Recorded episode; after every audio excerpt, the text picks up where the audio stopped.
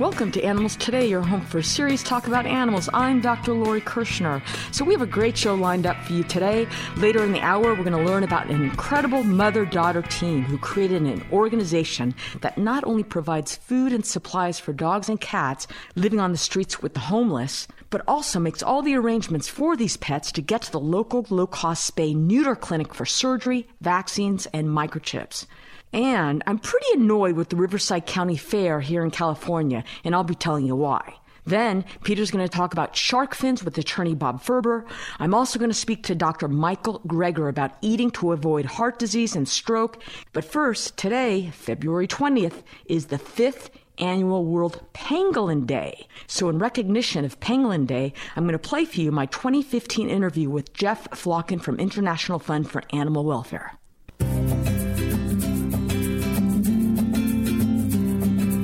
You know what a pangolin is? This scaly but cute mammal has the unfortunate distinction of being the world's most hunted animal, and now some pangolin species are critically endangered. People and groups worldwide are finally starting to wake up to the crisis. But is it too late to save the pangolin? And who and what is responsible for the shrinking numbers? I want to welcome Jeff Flocken, who serves as North American Regional Director for International Fund for Animal Welfare, or IFAW.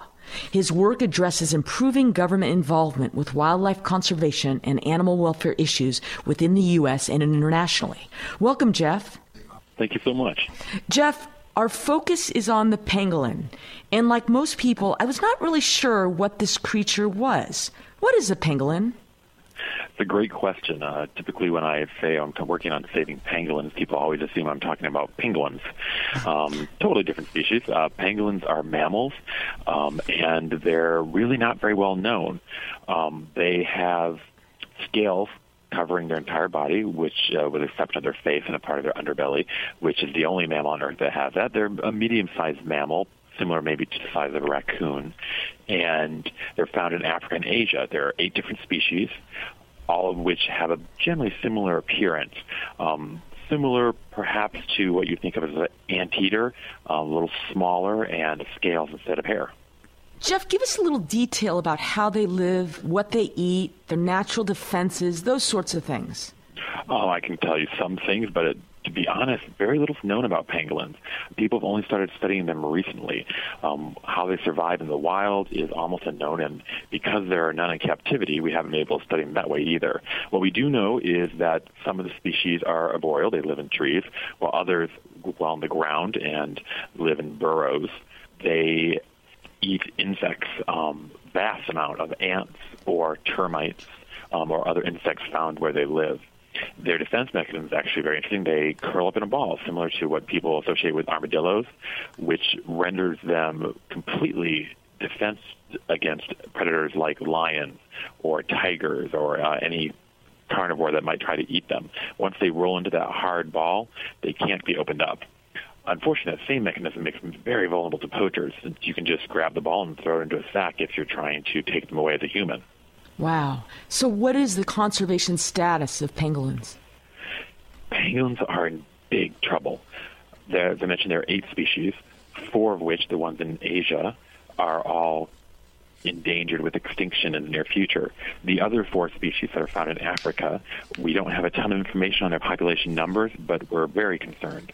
And that's why a coalition of NGOs got together to petition to list this species as endangered in the U.S. Endangered Species Act. So, what are the main reasons they are threatened?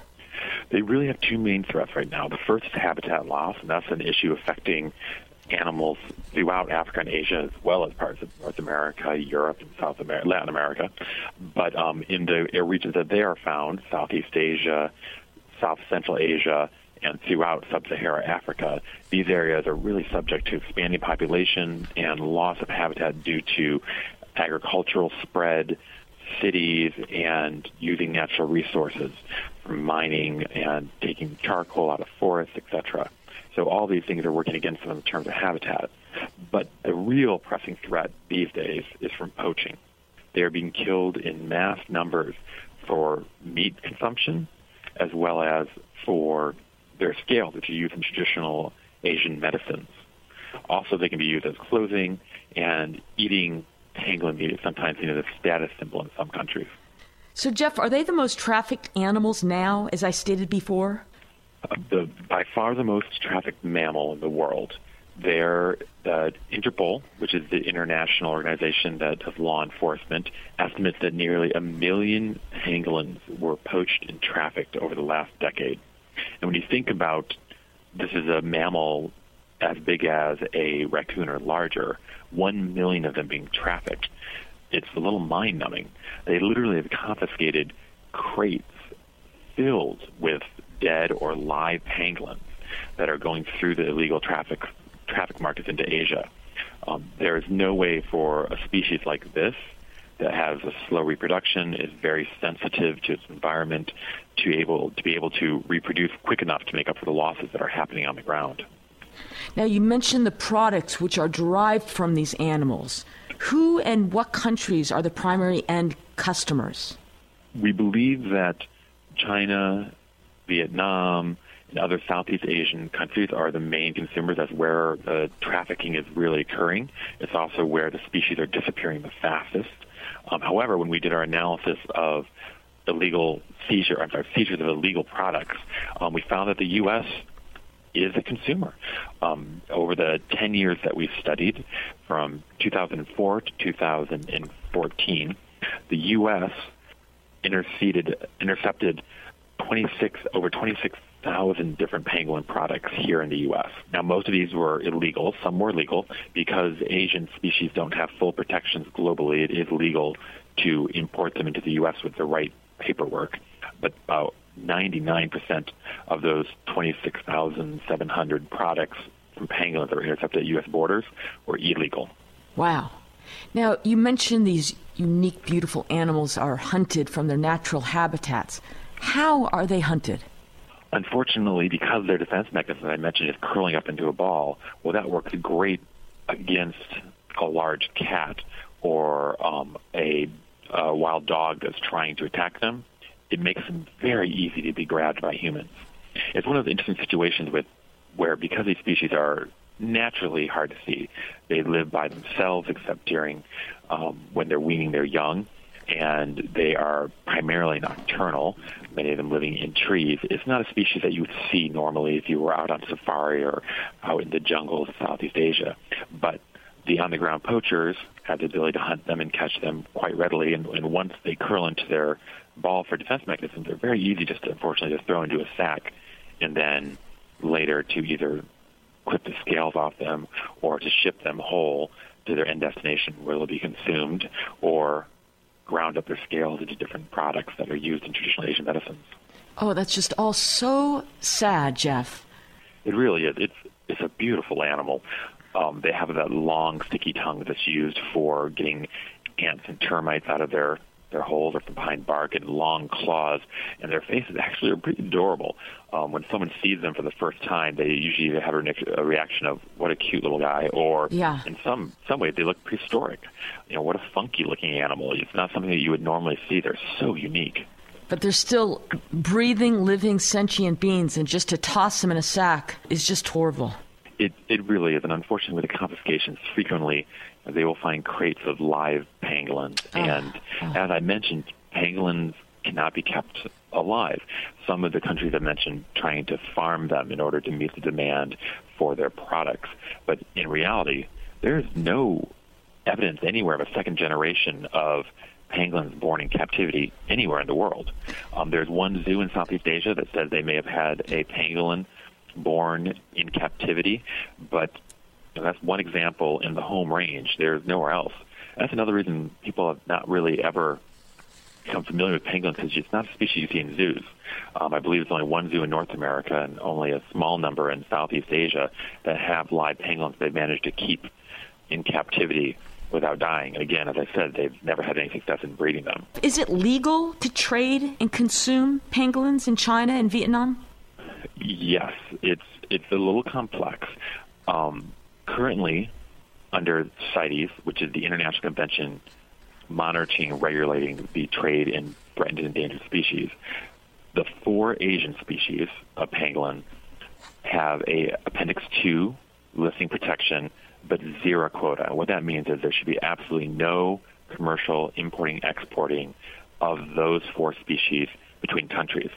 At the same time, the four African species have a level 2, Appendix 2 protection, but there is allowed trade so long as the exporting country, the range country, says that it is not detrimental to the species in the wild to export this particular number of animals that are being permitted or, or being requested to be sent beyond the borders for commercial trade. So in China, you, in theory, should be able to import African pangolins legally. However, there's no way to tell African and Asian pangolins apart unless you're an expert. Even then, once they're in the scale form, experts would have a very difficult time trying to figure out what species was in front of them. And we know that the Asian species are being heavily, heavily trafficked. And we know that from the intercepted shipments of these animals being shipped in mass to Asia for consumption. And what we're seeing now, though, is that the African ones are starting to be illegally poached as well. Even though they could be legally shipped, we know that they're being poached and taken out of the wild without permits and attempted to be shipped as a black market item to Asia. Jeff, these are beautiful creatures and they need our help. Any concluding messages for listeners or a website you would like to share? Absolutely. I would encourage folks who are interested in pangolins to go to www.ifaw.org Uh, that's ifaw.org, to learn about opportunities, what they can do to help. As this petition to list the U.S. Endangered Species Act goes forward, there are lots of opportunities for the public to weigh in. And there's also going to be a real push, I believe, globally for better international protections from commercial trade when the next CITES conference of the parties happens in South Africa in 2016. And the more that the public demands these species be protected, the more likely that all the countries, which are most countries in the world, will come to the conclusion that there need to be strict protection against trade with these animals. So there are opportunities to help. We can save pangolins if we can just find a way to stop the commercial trade, make the laws enforceable on the ground with the political will. We can save this animal from extinction. Jeff Flocken, thank you very much for educating us on this beautiful animal. Thank you very much. Hi, it's Dr. Lori from Animals Today Radio, and here's your Animals Today fun fact for today. Do you ever wonder why your cat bumps their head against you? Well, that unexpected butting of her head is known as head bunting. And this is your kitty's way of bonding with you. She is identifying you as one of her friends, and head bunting is her way of sharing her love and affection. And this is your Animals Today fun fact for today. I'm Bob Dorigo Jones, and this is Let's Be Fair. Class action lawsuits play an important role in our justice system. They can make it easier for large groups of people who have been injured or harmed to obtain justice by sharing legal representation. However, a petition filed recently with the U.S. Supreme Court reveals that an alarming number of class action lawsuits are enriching the lawyers while their clients get almost nothing. For example, a class action lawsuit filed over a popular brand of batteries resulted in a payday for the lawyers of $5.7 million, but their clients got less than $350,000 combined. Put another way, the lawyers got 94% of the settlement money, while their clients got only 6%. That's only 5 cents for each of the 7 million folks who were harmed. Let's be fair. Compare that to the already high 33% charged by most of the contingency fee lawyers advertising on TV, and we can see just how outrageous that is. So, how can this happen? Learn how by visiting our website at centerforamericatv.org. Do you owe the IRS money? Do you have years of unfiled returns? Has the IRS garnished your wages or put a lien against your house? The IRS has the power to make you pay back what they claim you owe and will stop at nothing to collect. If you are losing sleep over your IRS tax problem, there is a solution. Call Signature Tax now. Speak with our professionals and feel the weight of your tax burden lifted from your shoulders. Call 800 859 9446 for your free and confidential analysis on ending your tax nightmare. We can help get your life back on track and give you the fresh start you deserve. Our A plus BBB rated tax resolution team has over 125 years of combined experience to get you the best deal possible while stopping the IRS dead in their tracks. Call Signature Tax now at 800 859 9446. Call 800 859 9446. Again, that's 800 859 9446. 800 859 9446.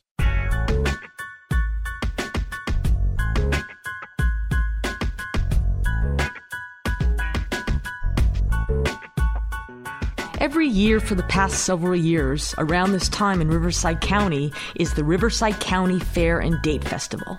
Now, listeners who are familiar with this show no, we strongly oppose the display and use of exotic animals because the stress it places upon the animals and the risk of injury it poses to them.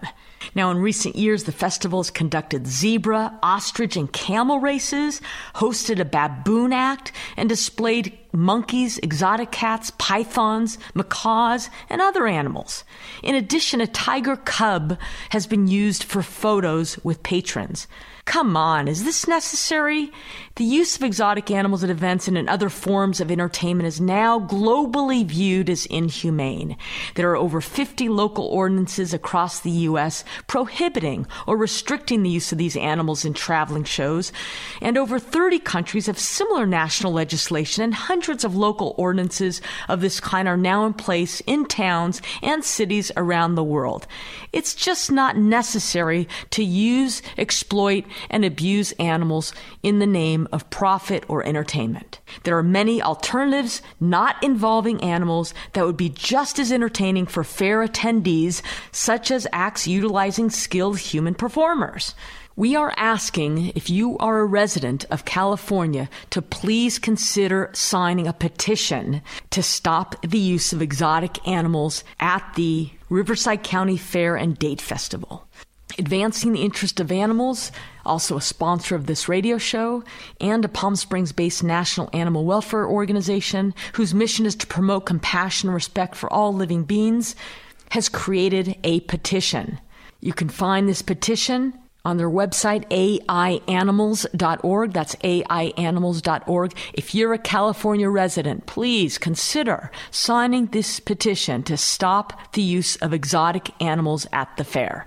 Hey, Lori, have you heard those new public service announcements about adopting shelter animals? No. Oh, they're really great. I'm going to play one for you now. It's uh, called Best in Show. Welcome back to the Cat Show. Up next, we have Nico. Nico is a member of the Shelter Pet Group. That's right. A group known especially for their sunspot sleeping, ball chasing, leg rubbing, couch purring, bed leaping, and of course, companionship. Wonderful. And what breed would you say Nico is? I'd have to go with a tabbyish Persian kind of mix tremendous cat. I'd also like to point out her coat's wonderful mix of colors. Is it black, gray, gray, black, brown? Somewhere in between. Indeed. You know, it's always special when we get to see a cat like this. Just look how she struts. It's like she owns the place. And how she's so incredibly cute in her indifference to commands. A strong willed feline. Ah, and see how she curls up and cuddles her person. The pitch on her purring is simply perfect. Nice one. I know. Fantastic cat. Fantastic indeed. But really, the best way to know an amazing shelter pet like Nico is to meet one. Visit theshelterpetproject.org today. Adopt. Brought to you by Maddie's Fund, the Humane Society of the United States, and the Ad Council. Okay, so what do you think? That was absolutely adorable. And they've got dog versions too. They're really cute. And now we are going to switch gears and welcome back legal expert Bob Ferber, who's going to be speaking with us about shark fins. Hi, Bob. Hi, Peter. Okay, so uh, we've covered the ban of shark fins on this show. It's a horrible, cruel practice where these uh, sharks are captured, their fins are cut off for the soup market around the world, and the sharks basically drown. And in California, which leads the country in a lot of animal welfare and environmental issues, the commerce, commerce in shark fins really has been shut down.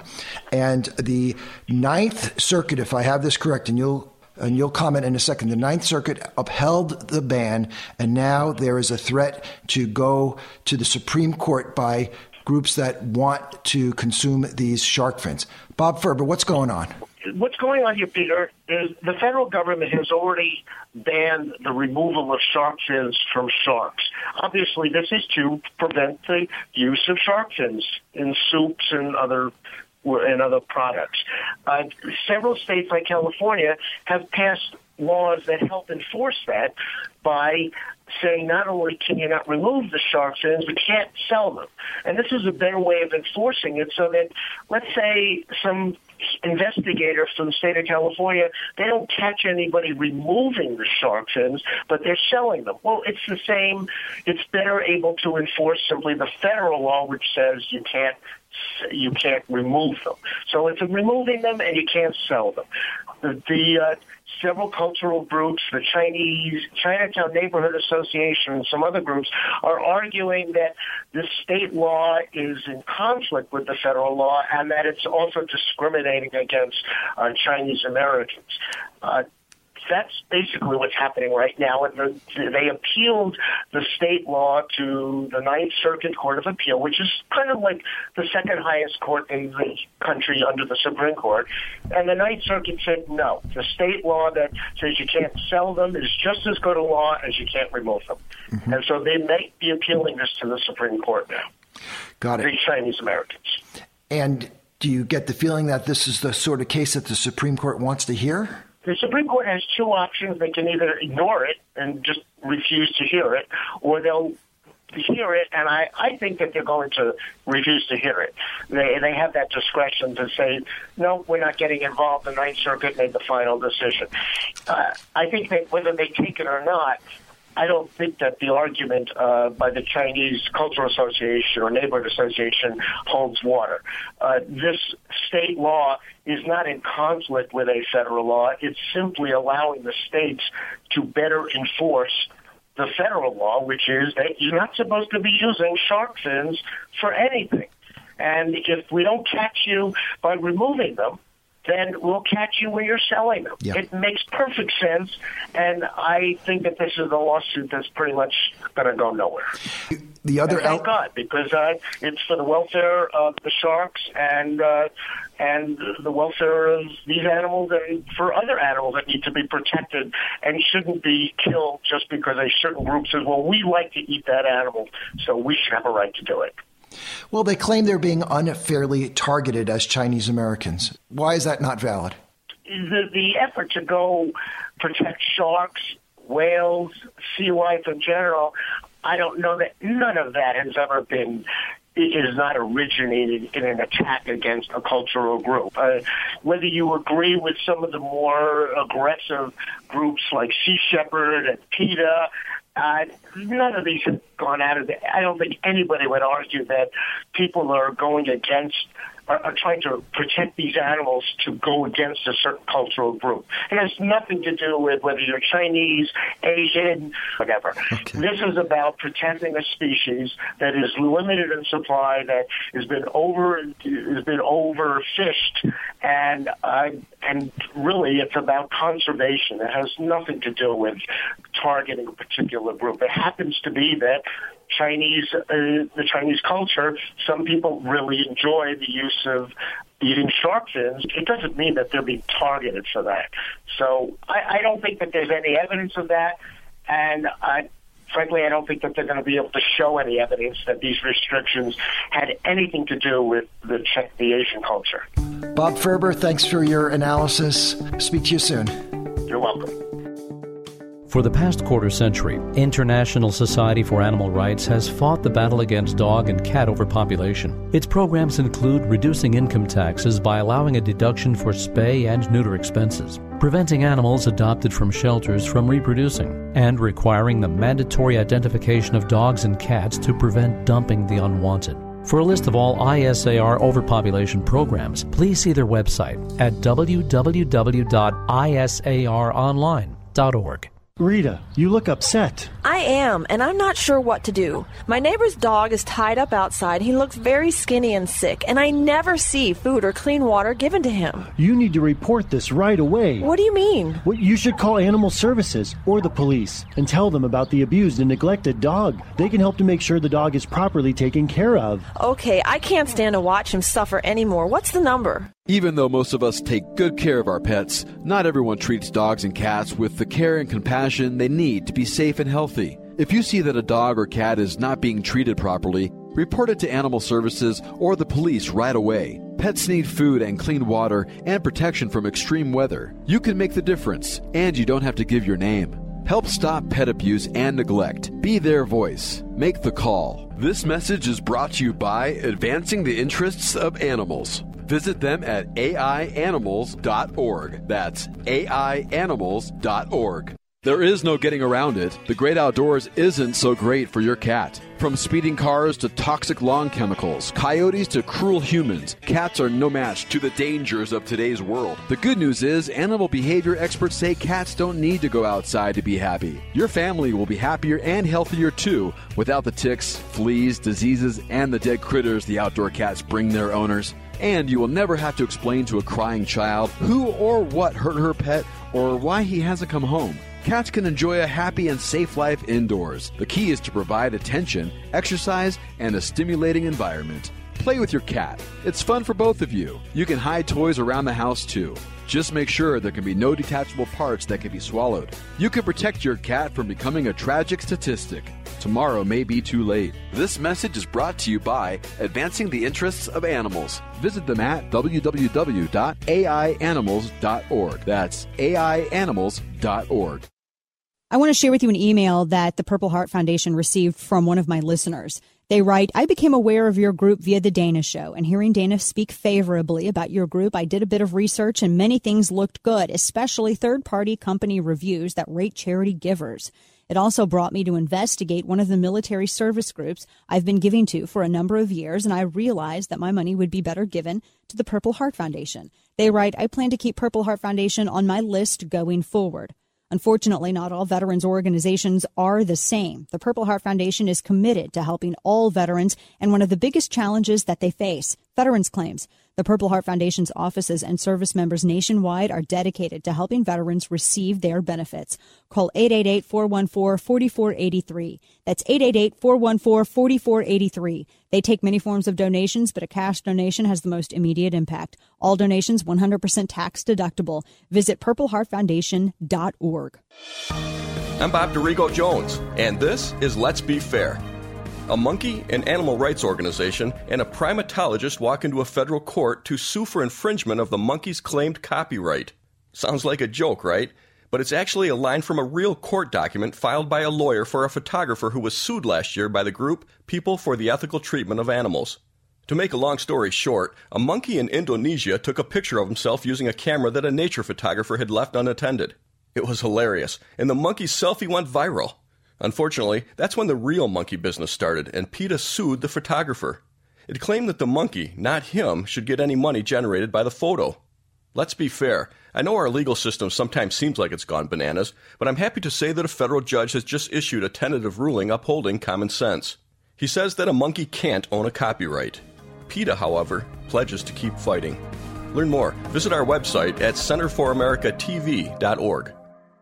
According to the FBI Uniform Crime Report, there are over 5,000 robberies every day. Your home could be at risk of being burglarized. Don't put your loved ones and valuables in jeopardy. For just over a dollar per day, your home can be protected from break ins, fire, and more. Get the latest home security technology from Protect Your Home, your ADT authorized dealer. Over 6 million households sleep better at night with ADT monitored home security. What's more, Protect Your Home is offering you their latest equipment, an $850 value, absolutely free for qualified customers. Protect your loved ones and home today. Call now for licenses and to find out more. The call is free 1 800 261 3620. That's 1 800 261 3620. Again, 1 800 261 3620. $99 installation charge, 36 month monitoring agreement at $36.99 per month. Payment by credit card or electronic bank account charge. For new homeowner customers with satisfactory credit history only. Local permit fees may be required. Certain restrictions apply. Cannot be combined with any other offer.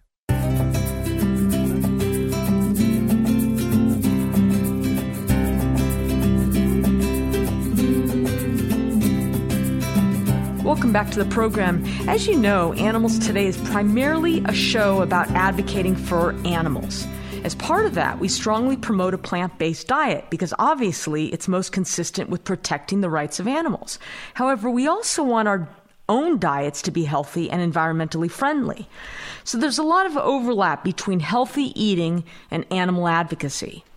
Peter and I have been enjoying a wonderful new book by Dr. Michael Greger. It's called How Not to Die. And today and in future shows, we're going to explore select topics with Dr. Greger, beginning with Preventing Heart Disease and Stroke Through Diet. Hi, Michael. So glad to be here. Michael, we have been following your work for many years now, so we're very excited to learn about How Not to Die, which is an incredible, fact based, detailed, but very readable book. Why did you decide to write this? Well, you know, um, for those of you familiar with my story, you know, I was, uh, it all started with my grandma when I was uh, just a kid. She was uh, diagnosed with end-stage heart disease, sent home in a wheelchair to die. She'd already had so many bypass operations, basically ran out of plumbing, and so uh, life was over at age 65, and she learned about this uh, lifestyle medicine pioneer by the name of Nathan Pritikin um, and uh, was uh, they wheeled her in, and uh, she walked out. In fact, a few weeks later, was walking 10 miles a day. Went on to live another 31 years on this planet until age 96 to enjoy her six grandkids, including me. Um, and so that's what inspired me to go into medicine. But when I got to medical school, I was shocked to find out that this whole body of evidence on reversing chronic disease with lifestyle changes, opening up arteries without drugs, without surgery, uh, was being largely ignored yeah. by mainstream medicine. So uh, I figured, wait a second, if the cure to our number one killer could get lost down the rabbit hole, what else? might be buried in the medical literature that could help my patients. So I made it my life's mission to find out, and that's what led me to start nutritionfacts.org, and that's what led me to write the new book, how Not to Die. So let's talk about heart disease and stroke together. Two big causes of death in the United States. Is there now strong evidence that diet can prevent coronary artery disease and stroke? Well, there's only one diet that's ever been proven to reverse heart disease in the majority of patients. That's a plant-based diet. That's the number one killer of men and women. So if that's all a plant-based diet could do, reverse our number one killer, then shouldn't that be the kind of default diet until proven otherwise? Uh, and the fact that it's also uh, been shown to be effective in, in preventing and arresting, reversing other leading killers like uh, high blood pressure, type 2 diabetes, uh, would seem to make the case for plant-based eating simply overwhelming. So, what is the evidence that an unprocessed plant based diet can reverse heart disease? Well, the evidence goes back to July 1990 in The Lancet, Dr. Dean Ornish's lifestyle heart trial, where it was a randomized clinical trial, split people up into two groups. One group, and these are um, all folks with a serious heart disease. Um, half the group continued to follow the advice from their physicians, and the other half uh, um, were placed on a or were asked to go on a whole food plant-based diet along with healthy lifestyle behaviors, and uh, 82% of those um, that uh, were placed in the experimental group, meaning the diet group, um, were uh, able to experience regression of atherosclerosis, meaning arteries opening up without drugs, without surgery, suggesting their bodies wanted to heal all along, but were just never given the chance. Whereas uh, the majority of those in the conventional group can you know continue to get worse, which is no surprise if you keep eating the diet that led to the disease in the first place. Well, obviously, if you keep eating that disease, excuse me, eating that diet, it's just going to get the disease is going to get worse and worse. Michael, for many authorities, their advice on diet is simply adopt a Mediterranean diet. What's wrong with that? Well, it's certainly better than what uh, most Americans are eating. You realize that when they talk about these guidelines, um, they're trying to make it. They're not. I mean, the the they're not basing this on the best available balance of evidence. They're basing it on what they think is practical, what they think is doable, what they think is palatable to the public. So, for example, the DASH diet um, is the diet that's prescribed by the American Heart Association, for example. Um, and uh, it's uh, not a no meat diet; it's a low meat diet. And you said, wait a second, why not vegetarian? I mean, that's what the best data shows. And uh, I mean, were it was you know were they just not aware of the landmark research started back in the 70s showing that um, uh, the lowest rates of heart disease and heart disease risk factors were among those eating strictly plant-based diets. This was re- uh, work done by uh, Harvard's Frank Sacks. He said, no, no, they were aware. In fact, the chair of the design committee that came up with the DASH diet was Frank Sacks. He's very explicit. If you go back in the literature, and I have videos featuring this, where it shows that they were very explicit. They designed the DASH diet with the number one goal of capturing the blood pressure lowering benefits of a vegetarian diet, but they said contain enough animal products to make it palatable to the general public. They didn't think the public could handle the truth. Now you can kind of see what they were thinking, right? I mean, uh, just like d- drugs never work unless you actually take them, diets never work unless you actually eat them. So they're like, well, look, no one's going to go on a strict vegetarian diet, so we can't tell people the truth. But you know, if we soft pedal the truth, then hey, maybe overall we'll actually do more good in the world. But you know, my response to that is, okay, tell that to the thousand families a day that lose a family member to high blood pressure. Yeah. Uh, maybe it's time to start telling the American public the truth. What are endotoxins and how do they contribute to coronary disease? Endotoxins are actually components of uh, the cell walls of many uh, bacteria. And so we have evolved over millions of years to uh, have a you know, will have a significant immune reaction, this inflammatory reaction, whenever these endotoxins are detected in our bloodstream, because that's kind of a signal to our body that we may actually be in sepsis. We may actually have a bacterial bloodborne infection. Uh, one of the most, you know, kind of significant, uh, uh, you know, illnesses people can have. And so, um, uh, and so uh, it turns out that uh, if you eat a meal um, rich in animal products, the original study was actually done on uh, sausage and egg McMuffins from McDonald's. Uh, within hours of consumption, you get this dramatic sh- spike in inflammation in the bloodstream, um, which causes uh, one's arteries to stiffen, crippling one's artery function for uh, two, three, four hours after a meal, and then by the next, by then, by the time the arteries start to relax, um, and uh, and to recover, well then you know lunchtime, and then we do the whole thing all over again. So wait a second, what's going on? And it turns out that after a meal of animal products, you get what's called endotoxemia, where the presence of these endotoxins goes up in the bloodstream. That what appears to be triggering the inflammation, which triggers the stiffening of our arteries. Uh, and you say, well, wait a second, where are these endotoxins coming from? And it turns out it appears just to be the bacterial load of these animal products. I mean, there's just so much, uh, you know, bacteria in meat, even when fully cooked. So we're not talking about live bacteria. We're talking about just components of dead bacteria that aren't destroyed by cooking, aren't destroyed by our stomach acids, aren't destroyed by our enzymes in our gut uh, that digest proteins. And so well, these endotoxins found in the bacteria, found in, you know, meat and dairy, um, is then absorbed into our system through the gut wall after eating it, and our body thinks, oh my God, endotoxin in our bloodstream, we may have an invasion on our hands, and causes this burst of inflammation, which unfortunately can adversely affect our blood vessels. Dr. Greger, in your section about stroke, you talk about fiber and antioxidants. Briefly tell us a little bit about that. Yeah, so um, stroke risk, surprisingly, um, appears, and one appears to be able to protect against stroke risk by maximizing fiber intake and antioxidant intake. We're not exactly sure why. It's possible that fiber and antioxidants may just be markers for healthy foods in general. So fiber is only found one place in abundance, and that's whole plant foods, unprocessed plant foods. And so if you measure how many how much fibers in someone's diet, you're basically measuring how many whole plant foods are in someone's diet. So anytime you find a beneficial effect, a beneficial association between high fiber intake and uh, some kind of disease risk, yeah, it could be the fiber itself, but for all we know, it could be some of the thousands of other beneficial um, you know, phytonutrients that are found in whole plant foods um, similar with antioxidants. Uh, the plant foods, on average, contain 64 times more antioxidants than animal foods.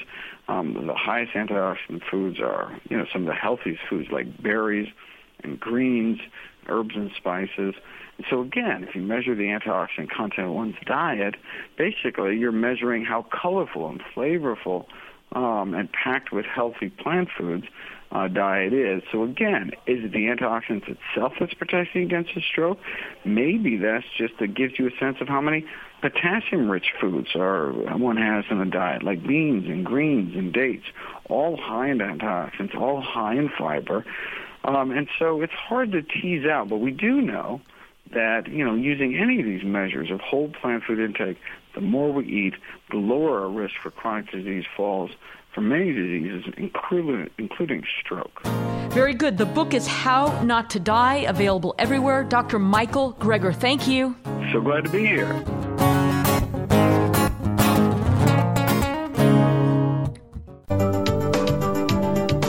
This is Dr. Lori Kirschner, and I want to thank you for joining us on Animals Today. Each week, we explore the wide variety of new and important issues concerning the welfare and rights of animals, how people treat them, and where they fit in society. From whale protectors risking their own lives on the open seas to lawmakers fighting to pass legislation to assist animals to kids volunteering at their local shelter. Animals Today provides timely and in depth analysis and interviews with experts and advocates from around the world. To listen, join us every week on this station, listen on iTunes, or go to animalstodayradio.com, where you can access and listen to all the prior shows. And like us on Facebook and share your views. Much of our financial support comes from the nonprofit group Advancing the Interests of Animals. That's aianimals.org. So check them out. This is Dr. Lori, and thanks for listening.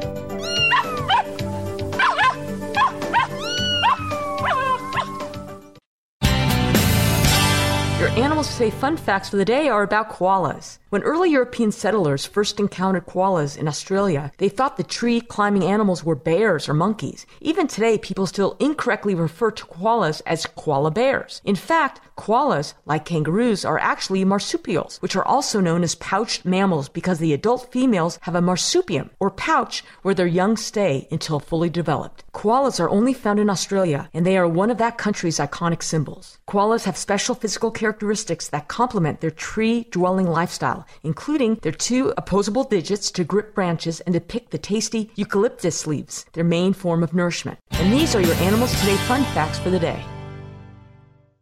If you're living with diabetes and have Medicare or private insurance, here is some great news. Call United States Medical Supply today, and we'll send you the smallest glucose meter in the world, absolutely free. So small it fits right on the bottle of strips. And if you call now, we'll also send you this stylish full featured meter at no charge. That's two free meters. You can keep one in your pocket and leave the other one at home. You can even hook it up to your computer so your doctor can track your results. United States Medical Supply also delivers prescription medication right to my door, so I don't have to go to the drugstore anymore. Don't let diabetes get in the way of living. Give us a call today at United States Medical Supply and get the smallest meter in the world for free. Call today. Call 1 800 897 8374. That's 1 800 897 8374. Call 1 800 897 8374 today. And now, The Lens of Liberty. Here's Helen Krieble. The real strength of America is our unity. The motto, E pluribus unum, is on all our currency and coins, and it means from the many one. America is not just a place, it's an idea. The idea that ordinary people can govern themselves. Americans are a diverse people, but we are united because we believe in the principles of individual freedom, personal responsibility, and free enterprise. We should guard our freedoms jealously and examine all government proposals through the lens of liberty, always asking, will this make us more free or less free? When we don't, we saddle ourselves with so many taxes, laws, rules, and regulations that we lose something of utmost importance our freedom. The Lens of Liberty is brought to you by the Vernon K. Krieble Foundation. Tax season is here. Many of us are wondering how we can maximize our tax refund and get it faster. Jackson Hewitt CEO David Prokupek shares a few tips on how to make the most of your tax refund this year. At Jackson Hewitt, we're serving hardworking Americans, making tax season less taxing. And this year, you can have your federal refund loaded onto an American Express Serve account. When you do, you can get your refund up to two days faster than an IRS direct deposit. We're going to let folks pop into Walmart and pick up the refund for under 10 bucks it's really a great deal. One of the ways to maximize your refund uh, this year at Jackson Hewitt. Are there any other benefits for getting refunds on the card? This American Express Serve card helps you avoid high check cashing fees. You also get $50 on American Express Serve card the same day you complete your taxes with us. It's our way of saying thank you. But the best way to get the biggest refund, for which most Americans is the biggest paycheck of the year, is to talk to a tax professional and make sure you get it right. For more information, visit jacksonhewitt.com.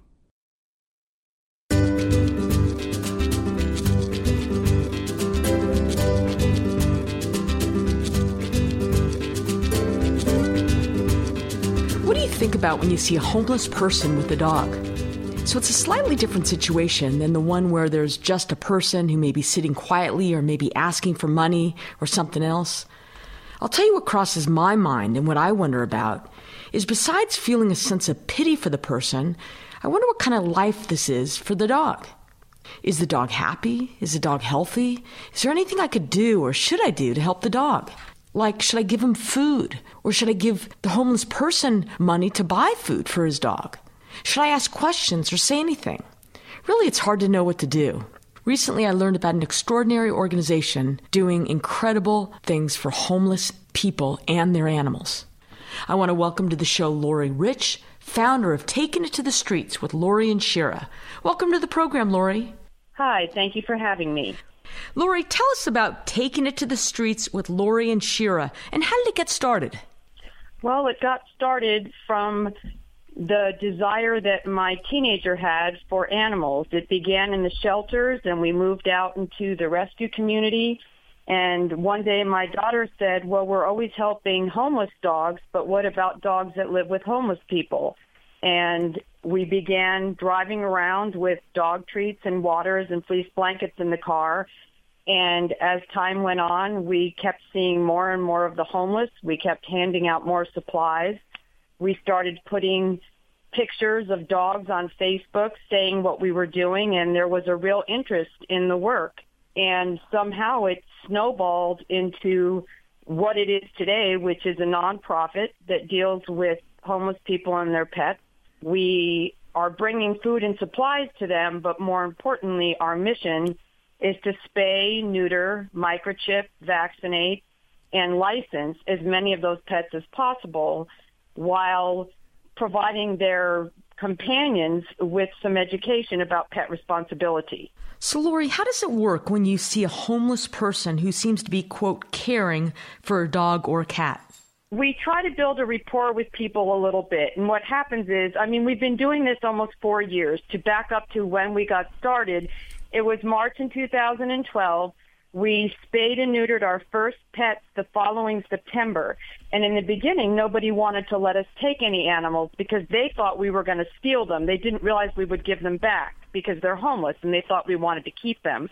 And as we earned people's trust and we're driving around daily giving things to people like waters and snacks and hygiene and blankets and just all kinds of things, people started approaching us and we began taking pets just maybe one every couple of weeks or however you want to count. It just depended on what was around. And then before you knew it, we hit a hundred and it just has snowballed again like everything else has. And now we usually take an average of two or three pets a week to a local clinic and they give us a discounted price and we provide what we call the works, which are all those things I told you about so that the pets are healthy and legal for their companions. On the day of surgery, after the animal has been spayed, vaccinated, and microchipped, we drive the pet with a volunteer that sits with them in the car to a local motel where they spend the night so the dog can start recuperating with someone they know and love and can come off the anesthesia and the pain meds with someone they're familiar with. In addition, whenever we microchip a dog, and we do every time, we actually microchip the cats as well, we put our phone number on that chip. So if animal control ever picks up the dog, we automatically get a phone call. And the people that do not have a phone, whose dogs we have helped, or cats, then we can notify them and let them know that their animal has been impounded. We do not get them out of impound for anybody unless the person was taken to the hospital and the animal was impounded. But we do at least let them know where their pets are, and then they can make arrangements to try to make some kind of payment to get them out of the shelter if that is what happens. As far as you can tell, are the animals well cared for by the homeless guardian?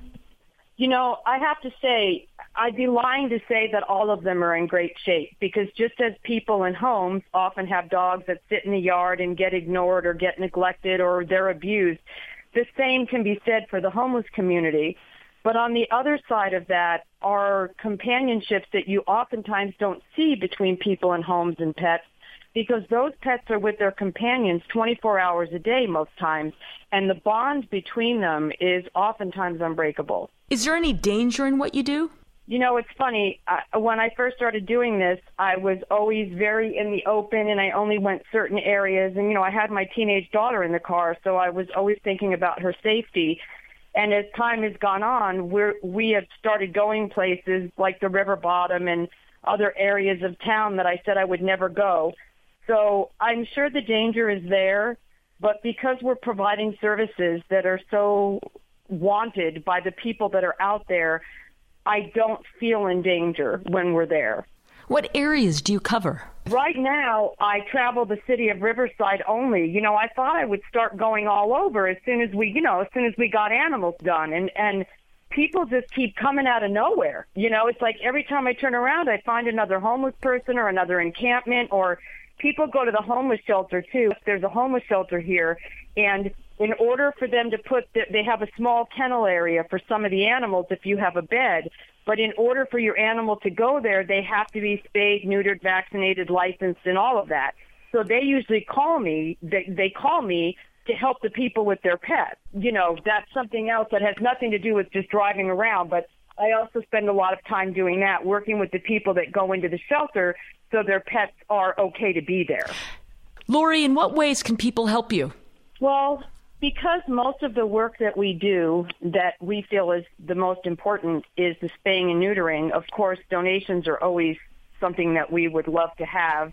We have a Facebook page that we share photos every single day of our travels. We love when people get on there and comment and share our work. The biggest thing people can do is is share what we're doing with others so we can spread the word and hopefully what we're doing will carry on in other places with other people. It won't be taking to the streets with Lori and Shira, but it will be other people doing what we're doing until there's no need for any pet of any homeless person to be out there without help. Lori, what's your website? It's www.streetkindness.org. Fantastic. Great work. Lori Rich, thank you so much. Thank you so much. And thank you for tuning in to Animals Today. This is Dr. Lori Kirschner encouraging you to nurture your love and compassion for the only other beings sharing our planet, the animals. Hi, it's Dr. Lori, and thank you for listening to Animals Today and for caring about the welfare and rights of non-human animals like we do. Did you know that Animals Today is now in its seventh consecutive year of weekly broadcast? You can listen to our prior shows by going to animalstodayradio.com, where you will find episodes covering a wide variety of issues concerning companion animals, animals in the wild, and animals in agriculture. Some recent topics we have covered include the cruelty of the racehorse industry, hidden risks at dog parks, wildlife killing contests, doggy dementia, and draft conservation. Truly, if it has anything to do with animal advocacy around the world, you will find it on Animals Today. So go to animalstodayradio.com. Animals Today is a project of the nonprofit group Advancing the Interests of Animals. Check them out at aianimals.org. And please consider supporting Advancing the Interest of Animals to help keep Animals Today on the air. That website again is aianimals.org.